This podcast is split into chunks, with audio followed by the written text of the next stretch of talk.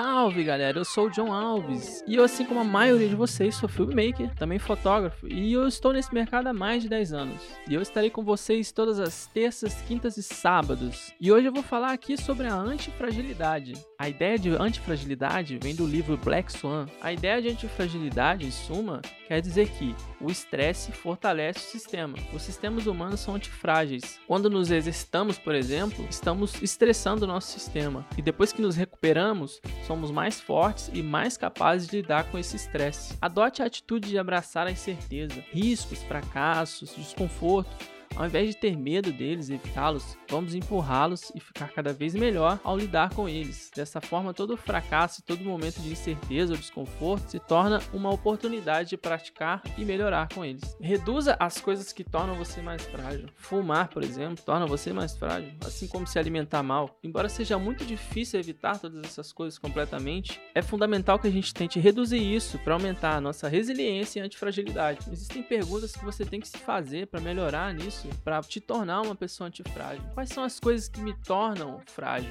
Se alimentar mal, é, gastar demais, ser incapaz de, de receber um feedback negativo? Que tipo de suporte eu tenho para me ajudar a me recuperar quando um evento estressante acontecer? Como me preparar para o pior caso ao invés do melhor? Você tem que tentar não ficar confortável o tempo todo. Aquele lance de sair da zona de conforto. Enquanto a grande maioria das pessoas entra em desespero numa situação de crise, a antifragilidade te dá a habilidade se tornar estratégico e usar o momento em questão para lucrar, seja financeiramente ou psicologicamente.